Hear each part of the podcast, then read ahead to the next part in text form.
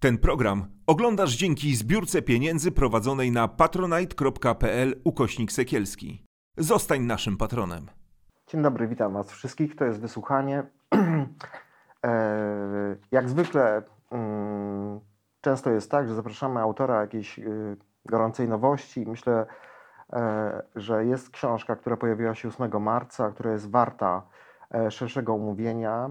Nie tylko ze względu na atmosferę, na ten temat, który jest w niej podniesiony, ale przede wszystkim na to, że ona dekonstruuje wiele mitów. A moim Państwa gościem jest Katarzyna Wężyk, publicystka, reporterka, amerykanistka, autorka bestselleru Kanada, ulubione kraje świata. Bardzo Wam polecam tą książkę. Nie to, żebym jej polecał tej, o której będziemy mówić. A książka nosi tytuł Aborcja jest. I myślę, że kluczem do tej naszej rozmowy może być dekonstrukcja różnych mitów, z którymi się rozprawiasz. Te mity mają swoją krótką bardzo tradycję, bo zacząłbym od języka w ogóle, jak się u nas mówi o aborcji, bo powiem szczerze, rzeczywiście tak jest chyba, że jak słyszymy dyskusje na ten temat, w której biorą udział przede wszystkim mężczyźni, no to słyszymy tak naprawdę język największego z Polaków, Karola Wojtyły. Powiedz mi, skąd to się po prostu bierze? Dlaczego to jest tak obsesyjnie przywiązane właśnie, przywiązanie w tym dyskursie do tej rozmowy o zabijaniu, o nienarodzonych i tak dalej? No przecież Amerykanie już na początku lat 70. Sąd Najwyższy jasno powiedział, że w konflikcie między ochroną życia a prawami jednostki dać należy prymat jednostce i aborcja jest po prostu prawem obywatelskim. Jest, to prawda, ale też od lat 70. w Stanach Zjednoczonych trwa backlash antyaborcyjny, to znaczy to nie jest tak, że to prawo zostało raz dane i już Amerykanki je mają. Politycy konserwatywni i poszczególne konserwatywne stany robią wszystko, żeby to prawo ograniczyć. Robią to bardzo sprytnie, ponieważ nie mogą tego zrobić póki co tak jak sądownie czy też ustawą, no to w poszczególnych stanach ograniczają to prawo w ten sposób, że na przykład kliniki muszą spełnić reguły, niektóre z nich absurdalne, że korytarz musi mieć 3,5 metra szerokości na przykład, także rozmowa przed, że musisz odczekać 72 godziny. Zgoda męża. Tak, co nie brzmi jako coś, co ogranicza prawo do aborcji, ale jeśli klinika jest w odległości 300 mil, co się zdarza, no to pojechać tam dwa razy wziąć zwolnienie z pracy, przejechać, zapłacić za benzynę, plus jeszcze zapłacić za zabieg, okazuje się nagle, że aborcja nie jest powszechnym prawem, tylko bardziej przywilejem osób, które po prostu na to stać. A co do Polski języka, no to tutaj słusznie pokazałeś winnego, to znaczy Jan Paweł II oraz sam Kościół, ponieważ za PRL-u Polki miały prawo do aborcji od 56 roku właściwie na żądanie, ponieważ z antykoncepcją w PRL-u było mocno średnio, jakby dzieło myśli socjalistycznej oraz niedobory w sklepach dotknęły też antykoncepcji, więc jakby aborcja była jednak najskuteczniejszym środkiem kontroli płodności. No i dopiero właśnie po 89, ale to natychmiast wkroczył ten język kościelny właśnie te. Prawdą jest, przepraszam, że ci wejdę w słowo, że to eksperci episkopatu przygotowywali te wszystkie zmiany naszego prawa, bo piszesz o tym, że tam jakąś komisję sobie episkopat powołał. Wszystkie nie, ale na pewno pierwszą. No wyobraźmy sobie, jest 89 luty, trwają jeszcze obrady Okrągłego Stołu, jeszcze rosyjskie wojska nie wyszły, półki w sklepach są puste, właściwie jesteśmy w takim czyśćcu, czy takim limbo, nie wiadomo co się jeszcze stanie, no i nagle okazuje się, że pierwszym zadaniem jeszcze nie polskiej demokracji jest zlikwidowanie aborcji, czyli ta komisja ekspertów episkopatu rzeczywiście stworzyła ustawę, która była po prostu drakońska, bo karała wszystkich zainteresowanych z kobietą włącznie oraz chyba dopuszczała ewentualnie aborcję w przypadku zagrożenia, że ciąża zagrażała życiu, ale tylko to. No i ta ustawa nie przeszła, bo zmienił się ustrój i Sejm się rozwiązał, ale faktycznie to jeszcze zanim Polska stała się demokracją, to już kwestia aborcji pojawiła się na tapecie. To jest też, bo z jednej strony, skoro mówimy o mitach pewnego języka, to jest pytanie, czemu nie mówimy o innej rzeczywistości, która jest jednak faktem. Pierwsza taka, że Z tego, co pamiętam, jeśli chodzi o garnitur składu obrad okrągłostołowych, to tam kobiet w zasadzie chyba w ogóle nie było. Były całe dwie, z tym, że pani z Solidarności wspominała, że ta druga ze strony PZPR-owskiej to była tylko na początku, a na końcu już nie. No właśnie, to jest jedna rzecz. A druga rzecz, jeżeli się mówi o... No bo to często jest obecne w publicystyce tej prawicowej, że tam doszło do jakiegoś porozumienia haniebnego, że odpuszczono komunistom, uwłaszczono ich i tak dalej, no to właśnie tam się też wykuwał ten kształt polski w jakimś sensie, no bo Kościół, ty używasz słowa, że był brokerem. Ja rozumiem, że to jest taka nomenklatura ekonomiczna, że owszem, pośredniczymy, działamy, ale po prostu musimy jakiś kupon sobie tutaj odciąć i między innymi tym kuponem była właśnie aborcja. Tak, no w latach 80. Kościół był pośrednikiem między opozycją solidarnościową a władzą komunistyczną. Znaczy on był bardziej jakby po stronie Solidarności, bo przecież przez Kościół szły na przykład dary z Zachodu i Komitet Prymasowski interweniował w sprawie więźnionych opozycjonistów. Tym niemniej no, była to instytucja, której obie strony ufały na tyle, że właśnie że mogła doprowadzić do spotkania. I rzeczywiście na przykład pierwsze rozmowy w Magdalence były przez Kościół jakby monitorowane, organizowane. No i też przy Okrągłym Stole było 3 przedstawicieli Kościoła, a w Magdalence również 3. W Magdalence już nie było w ogóle żadnych kobiet, więc ta polska demokracja, wykuwająca się polska demokracja była właściwie połową demokracji. Demokracją rodzaju męskiego, jak to Shana Penn, która potem opisała właśnie Solidarność kobiet, określiła bardzo słusznie. I rzeczywiście i Kościół, który miał duże zasługi w latach 80., zaczął od nich potem zażądać zwrotu długu i to ze sporą nawiązką. I w ramach zwrotu tego długu dostał właściwie wszystko to, co chciał. Czyli dostał pieniądze w postaci pozycji komisji majątkowej, która była tym ciałem, którego decyzji nie było odwołania i miała zwrócić majątki odebrane przez PRL, ale często zwracała te odebrane za Mieszka Pierwszego także. Po drugie, co dostał, to dostał religię w szkołach, czyli możliwość indoktrynacji młodych pokoleń, a trzecie, to właśnie zakaz aborcji, na którym Kościołowi strasznie zależało, bo przez te 4 lata od 89 do 93 właściwie cały czas na to naciskałem. Przed wyborami potrafiła być agitacja w kościołach, że tak niech katolik głosuje na katolika, Żyd na Żyda, tak, i że katolik nie ma prawa głosować na kogoś, kto nie chroni życia. Były kazania, prymas naciskał, politycy pielgrzymowali do tego prymasa i się pytali, czy łaskawie się zgodzi na to. To mnie właśnie uderzyło z dzisiejszej perspektywy. Cholera, nikomu nie przyszło do głowy, że to jest absurdalne, że o kobiecej płodności, o reprodukcji ma decydować ktoś, kto jeśli traktuje poważnie swoją pracę, to absolutnie nic z seksualnością nie ma wspólnego. Ja myślę sobie też, że to jest też trochę tak, że dużo hipokryzji w tym wszystkim. Ja wiążę przynajmniej to z tym, że dużo się o tym mówi, ale tak naprawdę są pewne jakieś zakazy, ograniczenia, ale ty piszesz, że tak naprawdę jest to pewne prawo i jak gdyby, ja mam takie wrażenie, że to grono męskie sobie wywalczyło coś, tak, ale to jest kompletnie nieprzestrzegane, bo ty sama piszesz, że to jest taki trochę układ, że z jednej strony, dobra, zapiszemy wam pewne zakazy, i wy będziecie udawali, że je przestrzegacie, a my będziemy udawali, że nie widzimy, że ich nie przestrzegacie, bo skala jest olbrzymia. Ty mówisz, że co 4 Polka, tak czy siak, po prostu ma jakieś takie doświadczenie aborcyjne. To jest pierwsza rzecz. No i podajesz liczby, które mówią, że to są jakieś setki tysięcy, tych zabiegów w roku. Ponad 100 tysięcy na pewno pada taka liczba, prawda? Tak, to nawet nie ja, tylko było badanie CBOS-u z 2013 roku, doświadczenie aborcyjne Polek. No i z niego wynikało, że rzeczywiście między 1 na 3, a 1 na 4 Polki ma za sobą właśnie doświadczenie aborcji. Więcej oczywiście tych, które miały doświadczenie w PRL-u, tym niemniej zakaz aborcji, bo to był właściwie zakaz. Bo jeśli spojrzymy na legalne aborcje w Polsce od 1993 roku, to był taki czas, kiedy było, 123 w 38-milionowym kraju, więc to znaczy, że... A jeszcze do tego, bo ten zakaz aborcji jednym z powodów, dla którego uchwalili ten tak zwany kompromis, było to, żeby zapewnić demograficzną przyszłość Polski, tak, żeby w Polsce rodziło się więcej dzieci. W 89 roku średnia dzietność wyniosła 2,2, a na dziesięciolecie ustawy antyaborcyjnej 1,2.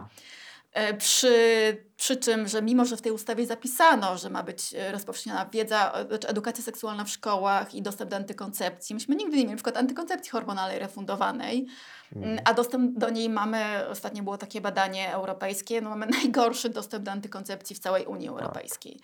Więc no, jakby jakoś ta dzietność musiała zostać ograniczona. No i z badań organizacji kobiecych, na przykład Federy, wynika, że one szacują, że rocznie między 100 a 150 tysięcy Polek przerywało ciążę.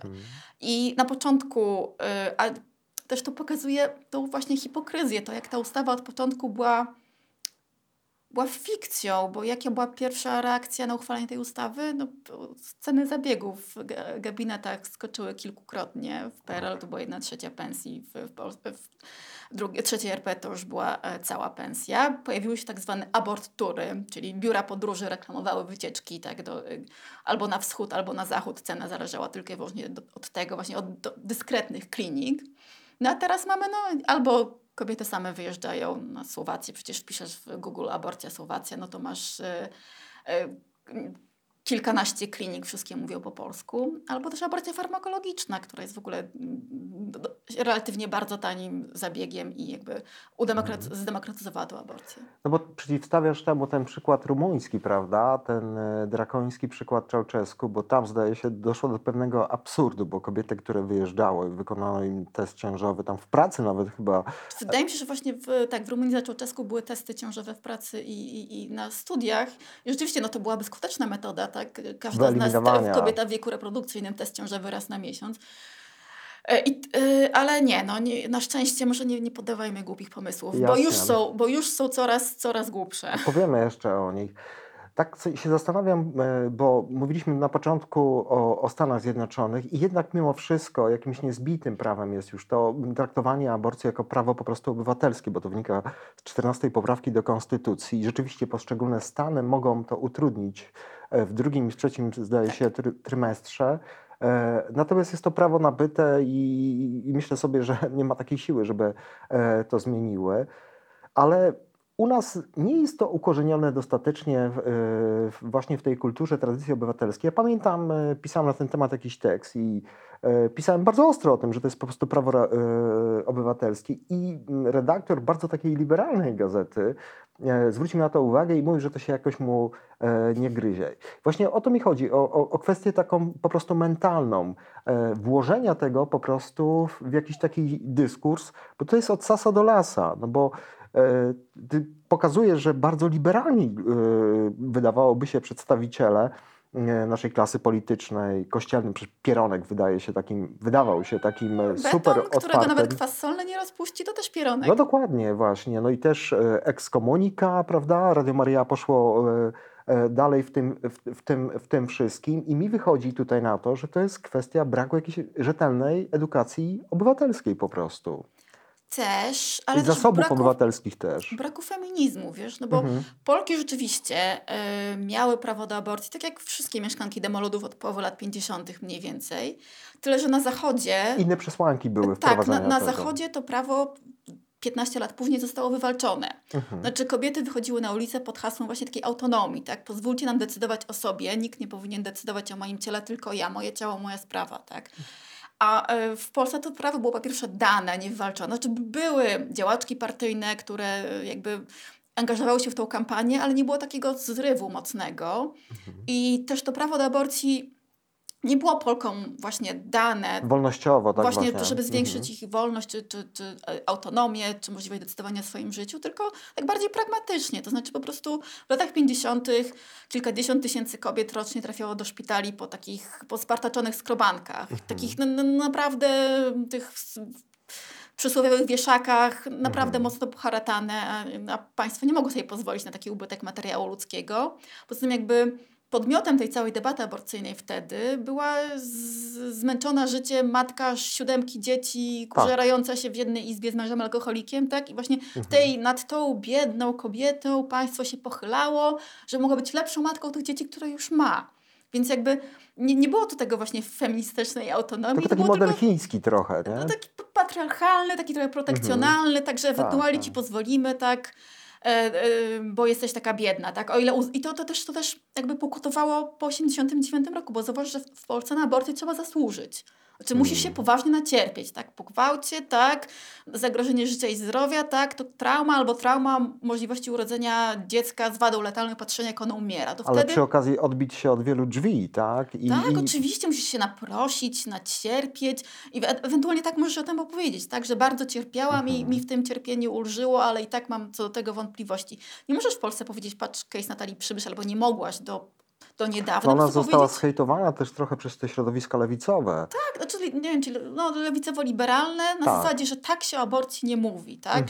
Że zagraża sprawie feministycznej, że tak to można mówić koleżance, to hipokryzja, ale nie można powiedzieć publicznie, no bo co, bo państwo nie gotowe, społeczeństwo jest na to niegotowe. No ale przecież znakomita większość kobiet robi aborcję właśnie z tego powodu, co tak zwane zwyczajne aborcje, no z powodu, że w tym momencie swojego życia nie chce lub nie może mieć dziecka, a nie dlatego, że z tych ustawowych traumatycznych wyjątków, tak? I to taka właśnie zwyczajna aborcja była w Polsce przez ostatnie 30 lat totalnie przemilczana.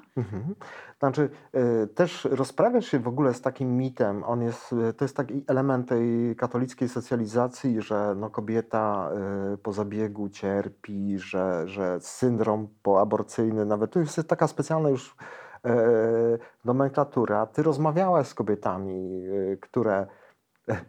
dopuściły się, to znowu jest, prawda? Gdzieś tam nie dopuściły się, zrobiły. Ale właśnie mówię o tym języku, jak jesteśmy przeryci jesteśmy, tak, no bo jak to słuchasz na prawo i na lewo, no i okazuje się, że one mówią, zrobiłam to, bo taki był moment w moim życiu po prostu i absolutnie tego nie żałuję.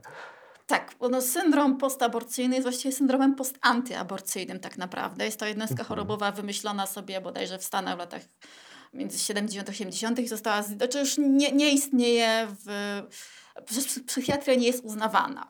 Więc jest to bardziej takie wpędzanie w poczucie winy. Mówienie ci, że po aborcji musisz się czuć tak lub tak, że musisz żałować, że to jest zawsze grzech, zawsze dramat, zawsze coś złego, a to wcale tak nie musi być. Znaczy kobiety, z którymi rozmawiałam, najczęściej powtarzałaś po prostu ulga. Ulga, no bo jeśli patrzysz na ten test ciążowy i myślisz sobie... Jestem na śmieciówce, wyrzucą mnie z pracy. Albo to był gość z Tindera, albo to nie jest ten facet, albo mam już 2 dzieci, jedno ma, nie wiem, 6 miesięcy, nie wyobrażam sobie przejść przez to jeszcze raz. Z bardzo, bardzo różnych powodów. W ogóle nie jestem na to gotowa, albo w ogóle nie chcę mieć dzieci, tak? No to co mają czuć? Jeśli ciąża byłaby dla nich katastrofą, no to jakby odwrócenie tej katastrofy, jedna zresztą mówi, że to jest luksus, że wpadkę można odwrócić. No tak. Ale też to, na co zwróciłem uwagę, bo bardzo fajne jest to w twojej książce, że ty pokazujesz pewną jakąś historię w ogóle, jeśli chodzi o kwestię związaną z legalnością aborcji, bo wielu Polaków sobie myślę, że może mieć takie intuicje, że to jest jakieś komunistyczne prawo i tak dalej. Natomiast ty pokazujesz, że to prawo tak naprawdę było ustanowione od samego początku w interesie mężczyzny, bo na samym początku jak gdyby był to taki delikt związany z tym, jak nie wiem, ktoś spowodował jakiś tam uraz u kobiety ciężarnej, który zagrażał własności mężczyzny, prawda? To pokazujesz to, że te prawo do aborcji tak naprawdę nie było związane z tymi wszystkimi wzniosłymi hasłami ochrony życia i tak dalej, tylko ochrony własności mężczyzny tak naprawdę. Tak, właśnie historia aborcji jest historią patriarchatu, historią władzy mężczyzn nad kobietami i historią jednak oporu kobiet wobec tej władzy. I jakby ta władza się przez stulecia nie zmieniała, zmieniało się jej uzasadnienie. I rzeczywiście ten przypadek, który podałeś, to jest ze Starego Testamentu. To znaczy zależy się tłumaczenia, można to różnie tłumaczyć, ale jest rzeczywiście taki zapis, że jeśli tam kobieta zostanie uderzona i poroni, tak, to jeśli tam płód będzie żywy, no to kara jest taka, nieżywy. Kara śmierci nawet. Kara śmierci nawet. A jeśli nie był uformowany, no to kara jest oczywiście mniejsza. No i rzeczywiście to jest ta kwestia własności. Jest też ten podział, który potem do XIX wieku w Kościele katolickim był obecny, czyli między płodem ożywionym a nieożywionym. Czyli płodem, w którym już weszła dusza, a płodem, który jeszcze tej duszy nie ma. No i były różne debaty, kiedy ten płód dusza weszła. Na przykład święty Tomasz, który był strasznym mizoginem, jak wszyscy zresztą ojcowie Kościoła. On twierdził, że kobiety chyba nawet duszy nie mają. Nie, on twierdził, że dusza w płód męski, bo mężczyźni są doskonałymi i przypadkami gatunków gatunku ludzkiego, więc w płód męski w 40 dniu, a w płód żeński w 80 dniu, bo kobieta jest wybrakowanym mężczyzną i kobiety się płodzi chyba jak wiatr zachodni wieje, więc należy tego w miarę możliwości unikać, więc nie płódź się przy wietrze zachodnim.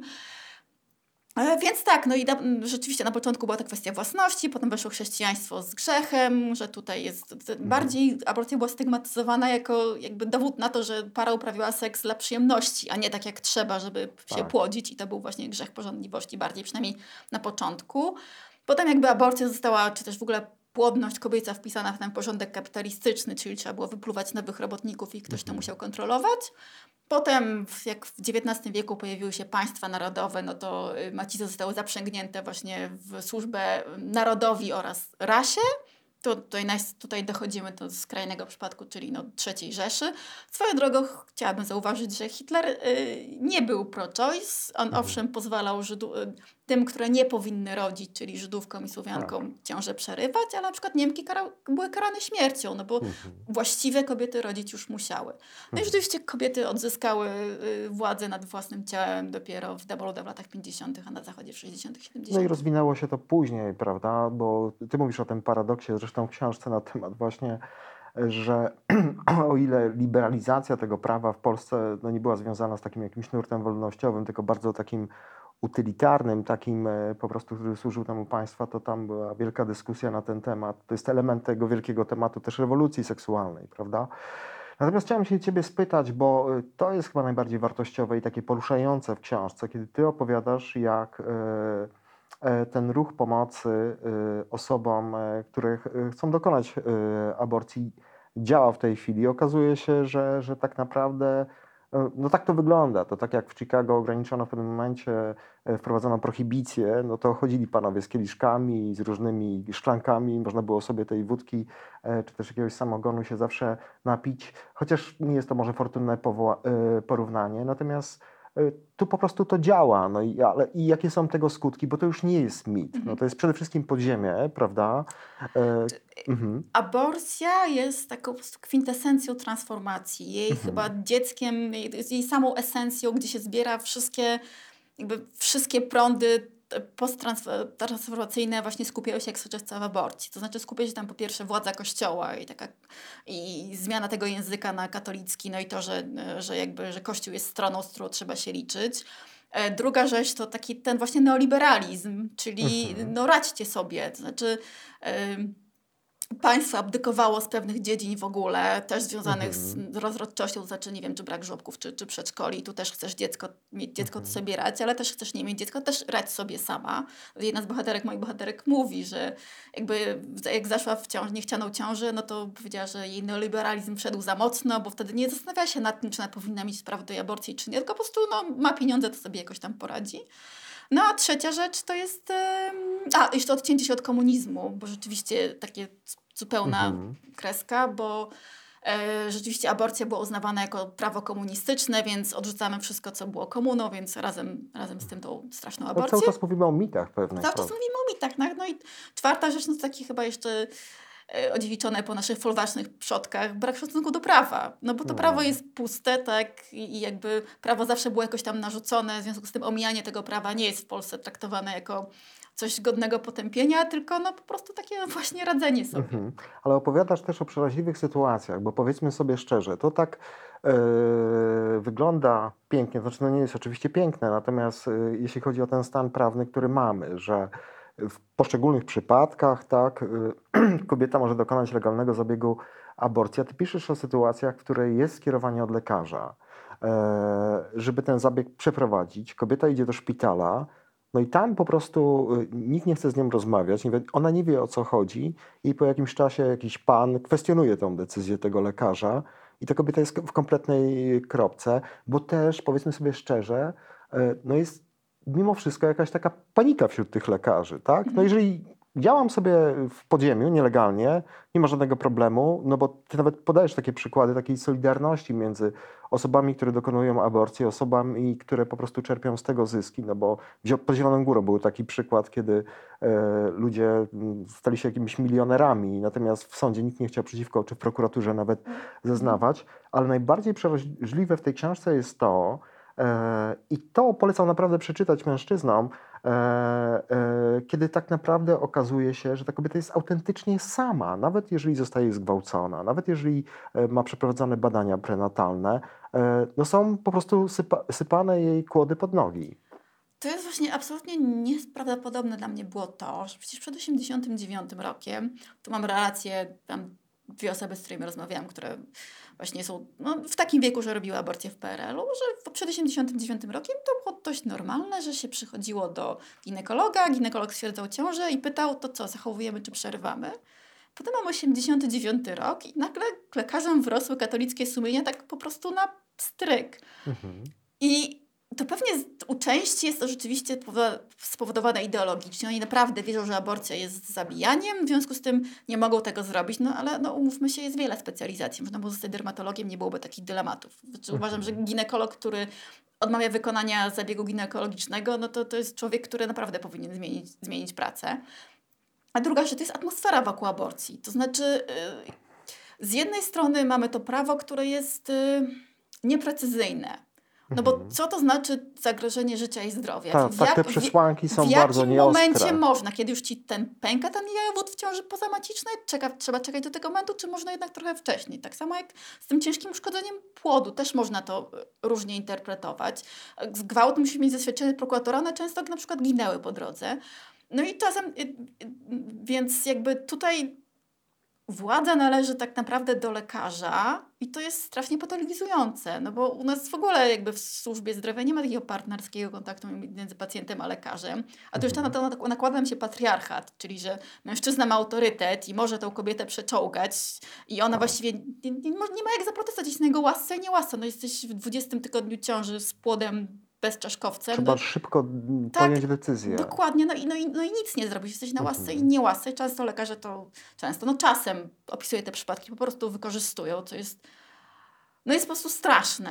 Ta skala przemocy na porodówkach w oddziałach ginekologicznych bywa okropna naprawdę. No i też ta atmosfera, to znaczy jeśli szpital ma opinię takiego, w którym się robi aborcję, no to przecież ma te wszystkie płodobusy, tych zygotarian, którzy się ustawiają i krzyczą, tak, po prostu lekarze tacy mają kłopoty. No i rzeczywiście, jeśli nie masz konsekwencji za niezrobienie zabiegu, to niektórym jest wygodniej go nie zrobić.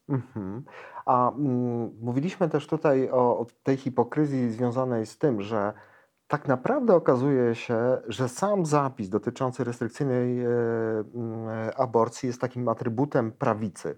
Jak on jest przestrzegany? Mam takie wrażenie, że to jest w ogóle kwestia, że tak powiem, nieistotna. I to mi się wpisuje po prostu w taki typowo już taki plemienne myślenie. Mamy swój totem, tak, prawda? I możemy się dookoła chodzić i się nim po prostu chwalić. Ale tak się zastanawiam, co to będzie generalnie przy okazji, kiedyś odbędą się jakieś nowe wybory parlamentarne i mówiłaś tutaj o tym o tych naszych partiach w cudzysłowie liberalnych. Czy ty myślisz, że, bo zdaje się Koalicja Obywatelska już zrewidowała jakoś tam swój pogląd na ten temat. Czy ty mówisz, że takie kwestie, które wydawały się nie do ruszenia, czyli tak naprawdę ta cała wiązka przywilejów Kościoła, bo to się wpisuje w ten nurt tego pewnego problemu i nieumiejętności, kwestia dostępu do aborcji, edukacji seksualnej. Nie chcę mówić o innych rzeczach, bo możemy tutaj wchodzić sobie głęboko w tą powierzchnię, ale czy ty myślisz, że jest szansa, że politycy poczytają sobie sondaże po prostu, bo znamy te sondaże, co ludzie myślą sobie o biskupach, jakimi oni są autorytetami moralnymi w cudzysłowiu. Czy myślisz, że jest na to szansa, że ta poprawność zostanie wywrócona w końcu? Znaczy rozbita tak naprawdę, bo to jest jakaś taka bańka po prostu, w której politycy sobie żyją i myślą, że ludzie tam na dole są jakimś stadem baranów, który będzie to akceptował? Wydaje mi się, że tak. To znaczy na przełomie lat 80. i 90. Kościół zrobił faktycznie taki blitzkrieg. Z jednej strony językowy, a z drugiej strony ustawił się jako ten taki gracz, z którym trzeba się liczyć i bardzo długo i kombatant, któremu się należy bardzo dużo. Mu się coś należy. Kościół jest stroną nawet rzeczy, które go zupełnie nie dotyczą. I zobacz, jak się przynajmniej w przypadku aborcji przesunęło centrum. U nas przez 30 lat centrum tej debaty był ten tak zwany kompromis, który absolutnie nie jest żadnym centrum. Był kompromisem między KIK-iem a fundamentalistycznym chrześcijaństwem. Tak? Przecież lobby kompromisu to był Tadeusz Mazowiecki, z całym szacunkiem dla jego zasług, ale to był właśnie polityk KIK-u, bardzo, bardzo katolicki, katolicyzm tak zwany otwarty, który nigdy nie był na prawa reprodukcyjne otwarte, zresztą dodajmy, oraz Aleksander Hall, lider partii konserwatywnej. No to przepraszam, jaki to jest kompromis, nie? Więc ta debata, ten środek tej debaty był przesunięty mocno w prawo, to była ustawa, która daje 3 wyjątki. Jedna z najbardziej restrykcyjnych ustaw w Europie nie jest centrum, jest prawo. I teraz strajk kobiet, te protesty, wydaje mi się, że przesuwają to centrum. Zresztą to widać po Platformie Obywatelskiej, która przecież przez 20 lat jak niepodległości broniła tego nieszczęsnego kompromisu do konstytucji, chciała go wpisywać. Tak? Wszystko inne było radykalizmem czarnym albo tęczowym. To Donald Tusk z kolei tak powiedział. No a teraz ma ten projekt ustawy, że tam aborcja do 12 tygodnia na żądanie, pod warunkiem, że przyklepie to psycholog oraz lekarz. Czyli no, kobieto znów się tłumaczy swojej decyzji, nie jesteś dorosła. No ale jakiś postęp to jest, prawda? Hołownia, który przecież też jest katolickim publicystą i zdarzało mu się palnąć, że on to był tak ten trzeci wyjątek aborcji embriopatologicznej ze względu na wady płodu usunął. Teraz już jest za referendum, co nie jest dobrym wyjściem, zwłaszcza w obecnej sytuacji, no bo referendum wygrywa ten, kto pytania układa, umówmy się, liczy głosy, nie? Więc no zobaczymy, w każdym razie też już nie jest, jakby no jest jakaś zmiana.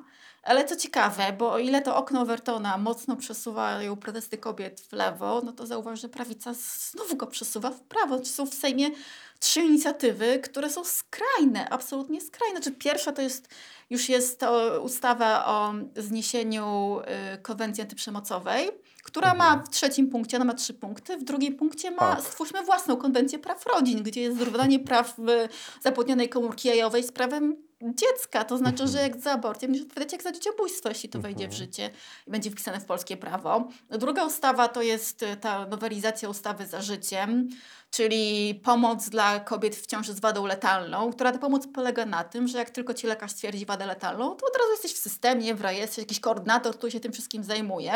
No i oczywiście nie można w Polsce przerwać tej ciąży, no ale przecież można wyjechać za granicę, tylko jeśli jesteś już w systemie, to jak wrócisz z tej zagranicy, to trzeba będzie się z tego wytłumaczyć i dalej wciąż kobieta nie jest za to karana, ale można ukraść kogoś, kto tam podwiezie albo pożyczy pieniądze, nie?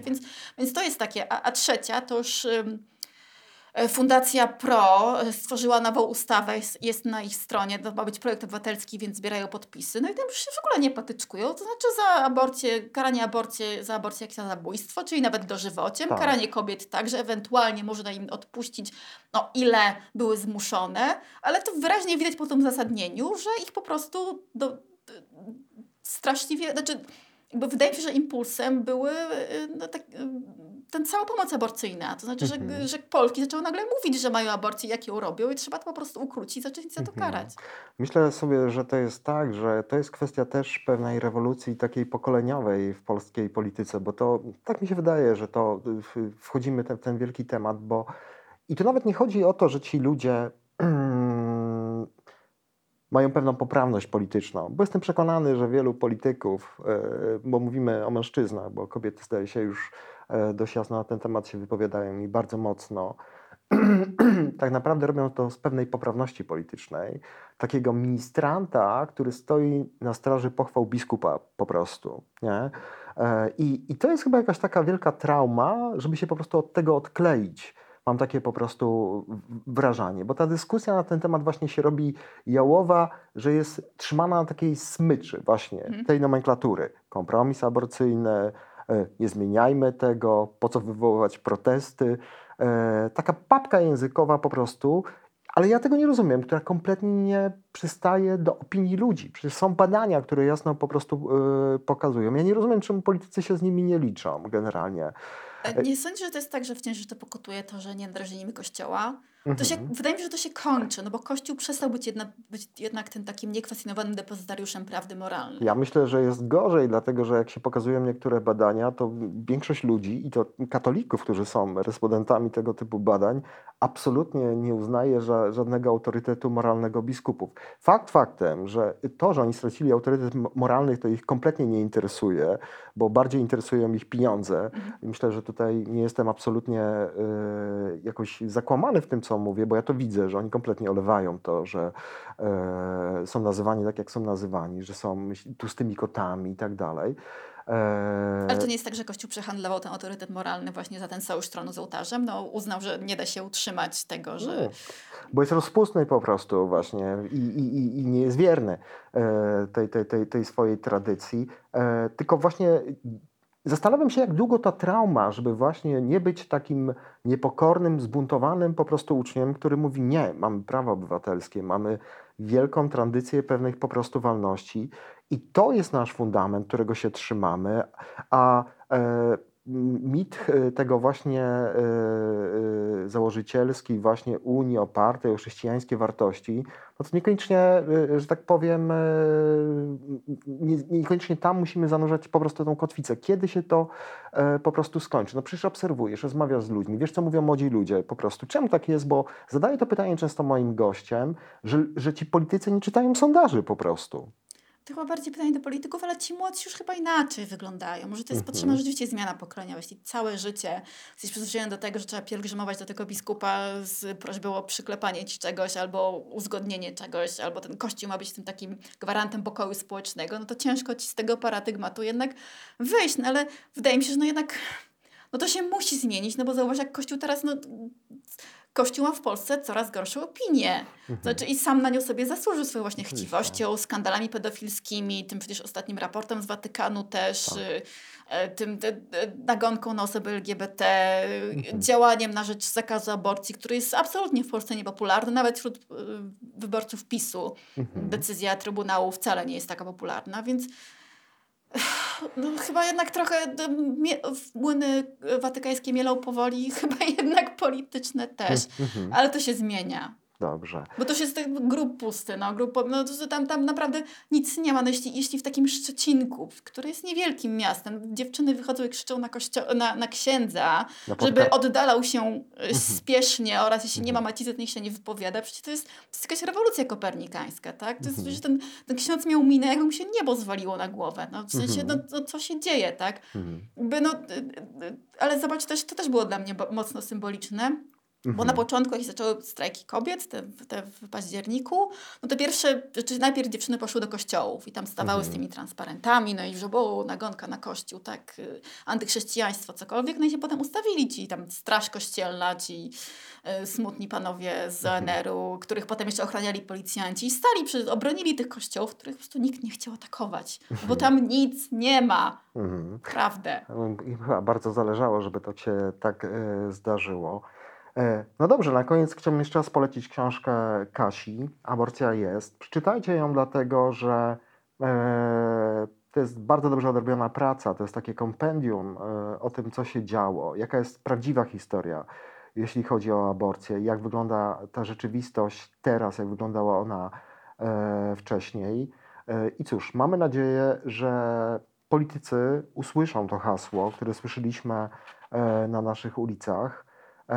Ono jest bardzo mocne, ale trzeba je po prostu przyjąć, a kobiety mówią wypierdalać. Nie mówią tylko kobiety, ale mówią też mężczyźni.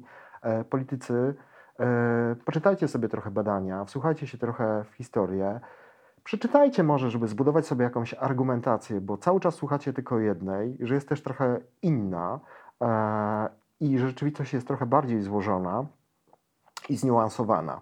Kasiu, ja zawsze proszę naszego gościa, żeby pokazał coś, co czyta. Jasne. A czy ja mogę się coś dodać o mojej książce? Coś dodać? Proszę bardzo. No ja ją napisałam... W Polsce bardzo długo właśnie aborcji mówili mężczyźni ponad głowami kobiet i w mojej książce po prostu rozmawiałam z kobietami. I ponieważ 1 na 4 Polki ma za sobą doświadczenie aborcji i z tego, co mi mówiły, często czuły się potem po prostu jak najgorszy człowiek świata. Jakby były z tym absolutnie same. I że ich uczucia są, że powinny czuć poczucie winy, a go nie mają, że źle się z tym czują i że no właśnie są z tym same. I mam nadzieję, że jeśli przeczytają to właśnie kobiety z doświadczenia aborcji, no to zrozumieją, że same wcale nie są, że wszystkie uczucia są uprawnione. I może to da im to trochę otuchy. Poza tym też chciałam, żeby moja książka dała ludziom argumenty. Znaczy, jeśli cały czas słyszysz, że aborcja jest morderstwem, że aborcja jest czymś złym, i mówią to, że, albo że po niej jest koniecznie syndrom, mówią to mężczyźni, czy politycy, czy księża, którzy nie mają na ten temat najmniejszego pojęcia, no to tu są dane, fakty, argumenty, które można... Znaczy, no, można takim sobie powiedzieć, ale stary, ty nie wiesz, o czym mówisz. Mhm. I jakby moja książka... Nie wiem, czy to chcę powiedzieć tak patetycznie, chciałabym, żeby była bronią, ale być może, żeby dała trochę amunicji. A ja tutaj z kolei mam kaput, Chryste Panie, włoskie imię, nie wypowiem go dobrze, więc nazwisko pana jest Malaparte. To jest reporter i pisarz Włoch, który przed wojną był włoskim faszystą. W czasie wojny, to mu dało w czasie wojny dostęp, na przykład jest na kolacji u Hansa Franka, dostęp do takich najwyższych kręgów, więc on jeździ w 1941, 1942, 1943 roku i to jest jego relacja z wojny, która jest niesamowita, no bo to jest z jednej strony facet, który miał naprawdę fotograficzną pamięć i fantastyczny dar językowy, a z drugiej strony był to człowiek, który nigdy nie pozwolił faktom wchodzić w drogę dobrej historii, więc niektóre rzeczy trzeba dzielić przez 2 albo 3, bo on często pożyczał cudze opowieści.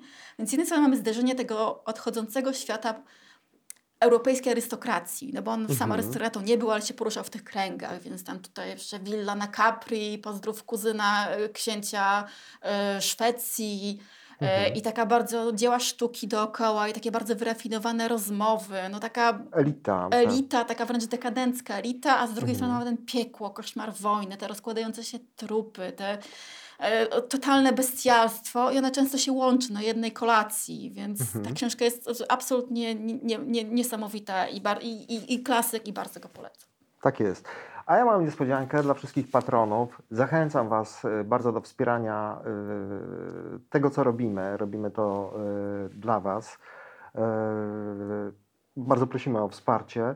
Natomiast ja chciałem ogłosić konkurs. Konkurs na komentarz. Każdy, kto na naszym profilu facebookowym dla patronów na Facebooku da jakiś komentarz dotyczący tej rozmowy, to wylosujemy, znaczy maszyna losująca wylosuje w postaci Marka Sekielskiego, jak tylko dojdzie do zdrowia, wylosuje zwycięzcę i ta książka trafi w ręce tej osoby. Książka jest podpisana przez Kasię i myślę, że to będzie bardzo ciekawa lektura. Naprawdę zachęcam na trochę inny punkt widzenia na to, na taki realny po prostu punkt widzenia, taki prawdziwy. Dziękuję Ci, Kasiu, ja Wam dziękuję bardzo serdecznie za uwagę. Subskrybujcie nasz kanał i trzymajcie się zdrowo. Ten program oglądałeś dzięki zbiórce pieniędzy prowadzonej na patronite.pl /Sekielski. Zostań naszym patronem.